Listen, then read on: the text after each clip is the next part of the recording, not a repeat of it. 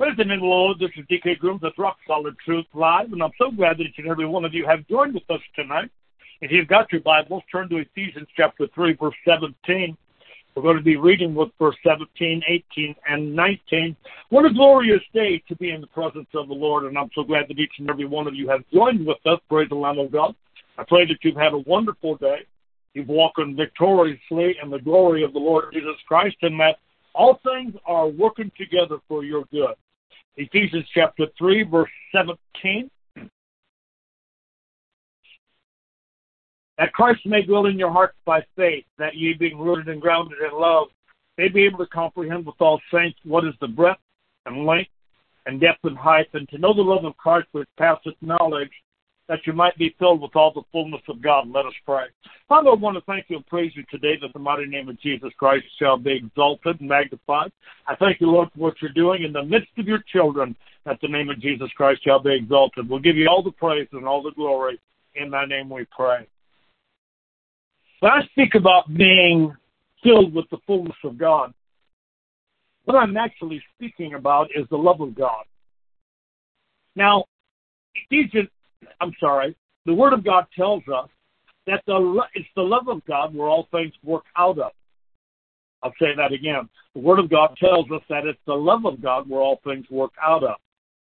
And it's here that I lose a great deal of people because many of God's children, because they go to this denomination or they go to that denomination or whatever church that they belong to, they have been taught in an essence on love.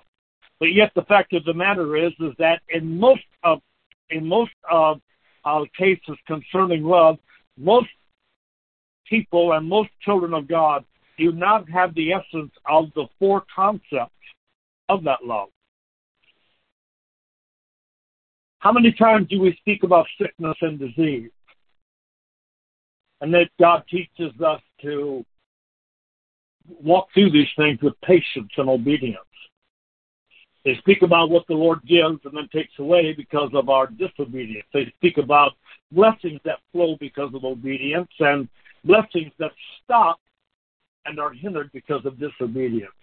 These people talk about all of these things while in the essence of speaking about love.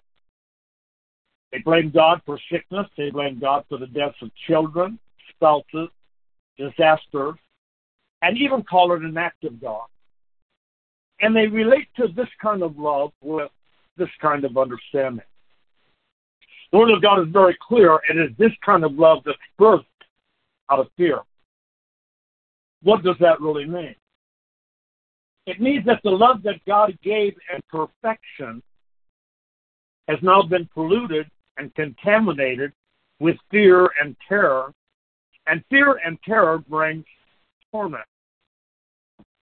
Here lies the greatest problem in which all other problems flow out of the misunderstanding and confusion concerning the kind of God, love that God has for us. When you come to this place of understanding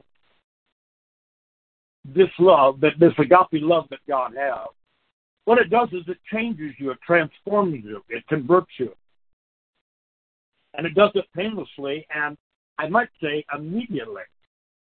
And it does it in such a way that you know that you'd never be the same again. Now, when I say that it changes you painlessly and immediately, the minute that you grasp it is the minute that you're changed. The minute that you grasp a hold of it is the minute that you're changed. All things, all other things drop off. And they drop off because you've been brought to the revelation and the understanding of four things the breadth, length, depth, and height of his love. I remember years ago when the Lord brought this revelation to me, and I, I had a sense knowledge of God's love, or in other words, I had an intellectual knowing of God's love. But it did not reach into these four places of completeness, because that's exactly what these four places are. They're a place of completeness a place of completeness and breadth, a place of completeness and length, depth, and height. In America, we use the word love to define everything. I love my kids. I love my husband. I love my job. I love my dog. I love chocolate. I love my grandkids. But in the Greek, there are four definitions or four perceptions of love. Number one, filial love, which is a brother or a friendship type of love. Then there's the love between parents and children, which is called storge. Then there's a sexual love called eros. And then there's God's kind of love, and very few people understand this kind of love, and it's called agape. Turn to Ephesians chapter 3, verse 14. Paul is praying for the Ephesians. Notice his prayer. For this cause I bow my knees unto the Father of our Lord Jesus Christ, of whom the whole family in heaven and earth is named that he would grant you, according to the riches of his glory, to be strengthened with might by his Spirit in the inner man, that Christ may dwell in your hearts by faith, that ye, being rooted and grounded in love, may be able to comprehend or understand with all saints what is the breadth and length and depth and height. Look at verse 18. That you might be able to comprehend, understand, breadth, length, depth, and height. And by the way, this is what all of God's children are supposed to do. That you would comprehend with all things. In other words, God love, God's love has four tremendous perceptions. Breadth, length, depth, and height. Those are the four perceptions that agape love has. It's not about the perception of seeing or hearing. It's not about the perception of feeling or touching.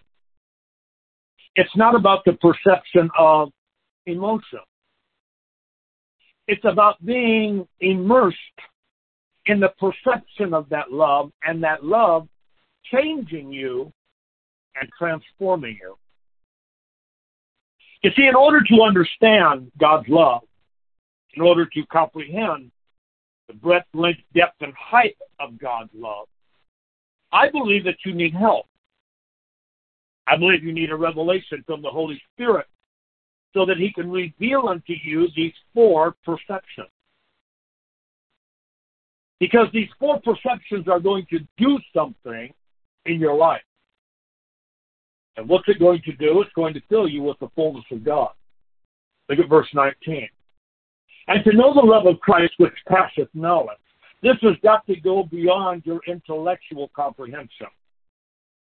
When it does, when you understand this love of God, this agape love with four perception, it's going to fill you with the fullness of God.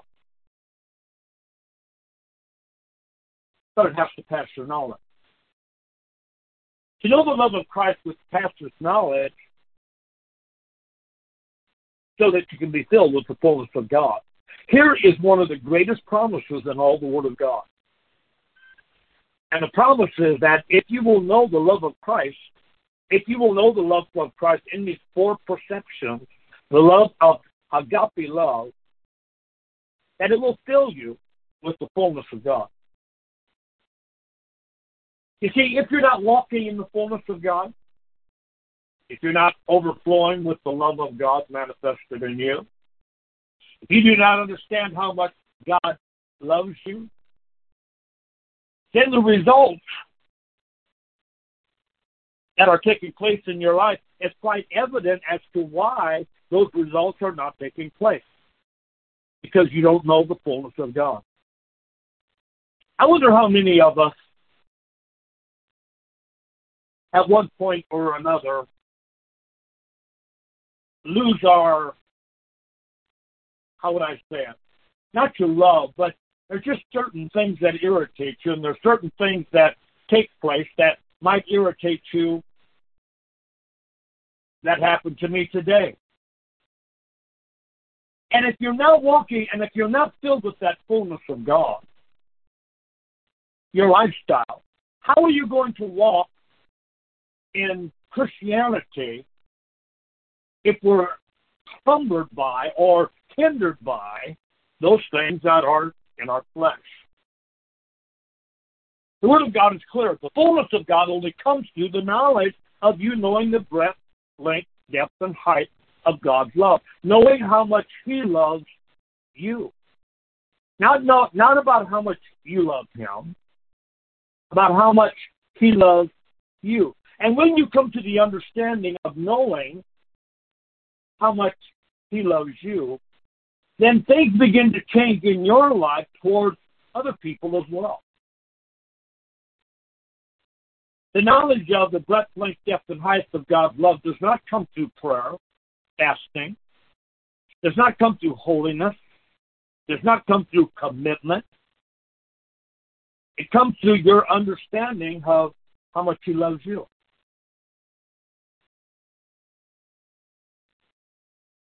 The benefits that will fill you with all the benefits of God, filling you full with the fullness of God, all the joy, all the peace, all the patience.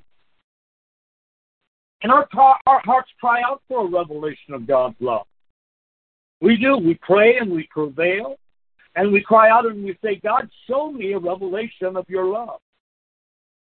But I tell you that when you get a revelation of his love, then that understanding will fill you with the fullness of God. That doesn't mean that there's not going to be times that you fail, and there's not going to be times that you fall, and there's not going to be times that you open your mouth when you should be keeping it quiet. But it does mean that you are filled with the fullness of God, and the byproduct is because of that understanding. Understanding, comprehend how much God loves you. But when you blow it, when you do those things that you don't want to do, it is very quickly that you come back to the understanding and to the revelation of how God, much God really loves you. Look at Luke chapter 12, verse 32.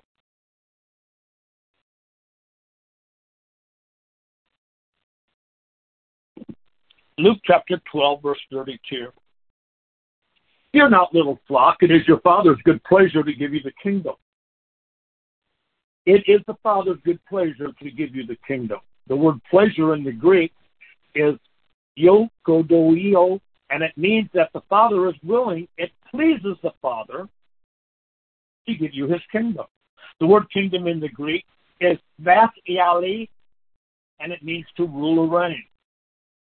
So this is really what the scripture is saying.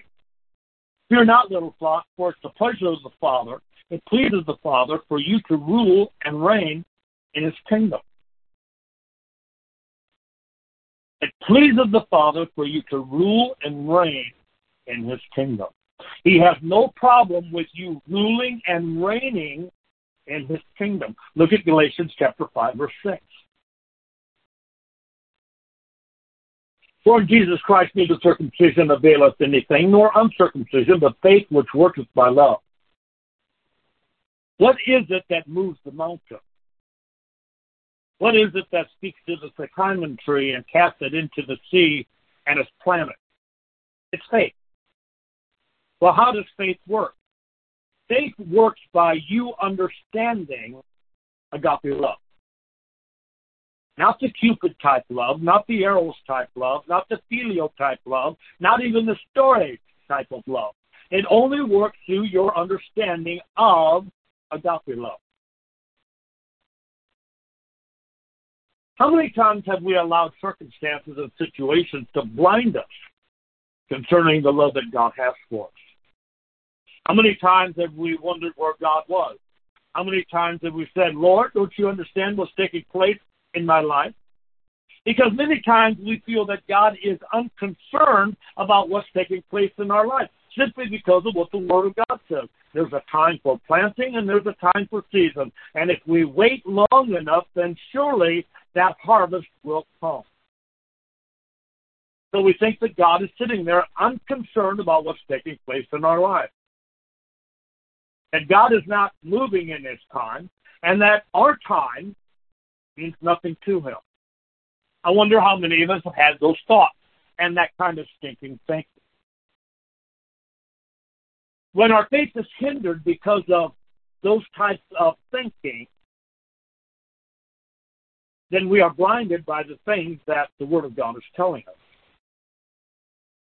Psalms 35, verse 27. Let them shout for joy and be glad, that favor may righteous cause, yea. Let them say continually, Let the Lord be magnified, which has pleasure in the prosperity of a servant. God finds pleasure in your prosperity. He is not pleased with your poverty. He's not pleased with my poverty. When revelation comes, the Word of God says that supply is released. When comprehension or understanding comes, supply is released. And that supply is released to do what? Meet our needs. Philippians chapter 4, verse 19. But my God shall supply all of your needs according to his riches and glory by Christ Jesus. Let us pray. Father, I want to thank you and praise you today that the mighty name of Jesus Christ shall be exalted. Thank you, Lord, for your word. Thank you, Lord, for the revelation of that word. And thank you, Lord, for what you are doing in the midst of your children, that the mighty name of Jesus Christ shall be exalted. This is DK Groom, the rock solid truth live. Go with God, and he will go with, surely go with you.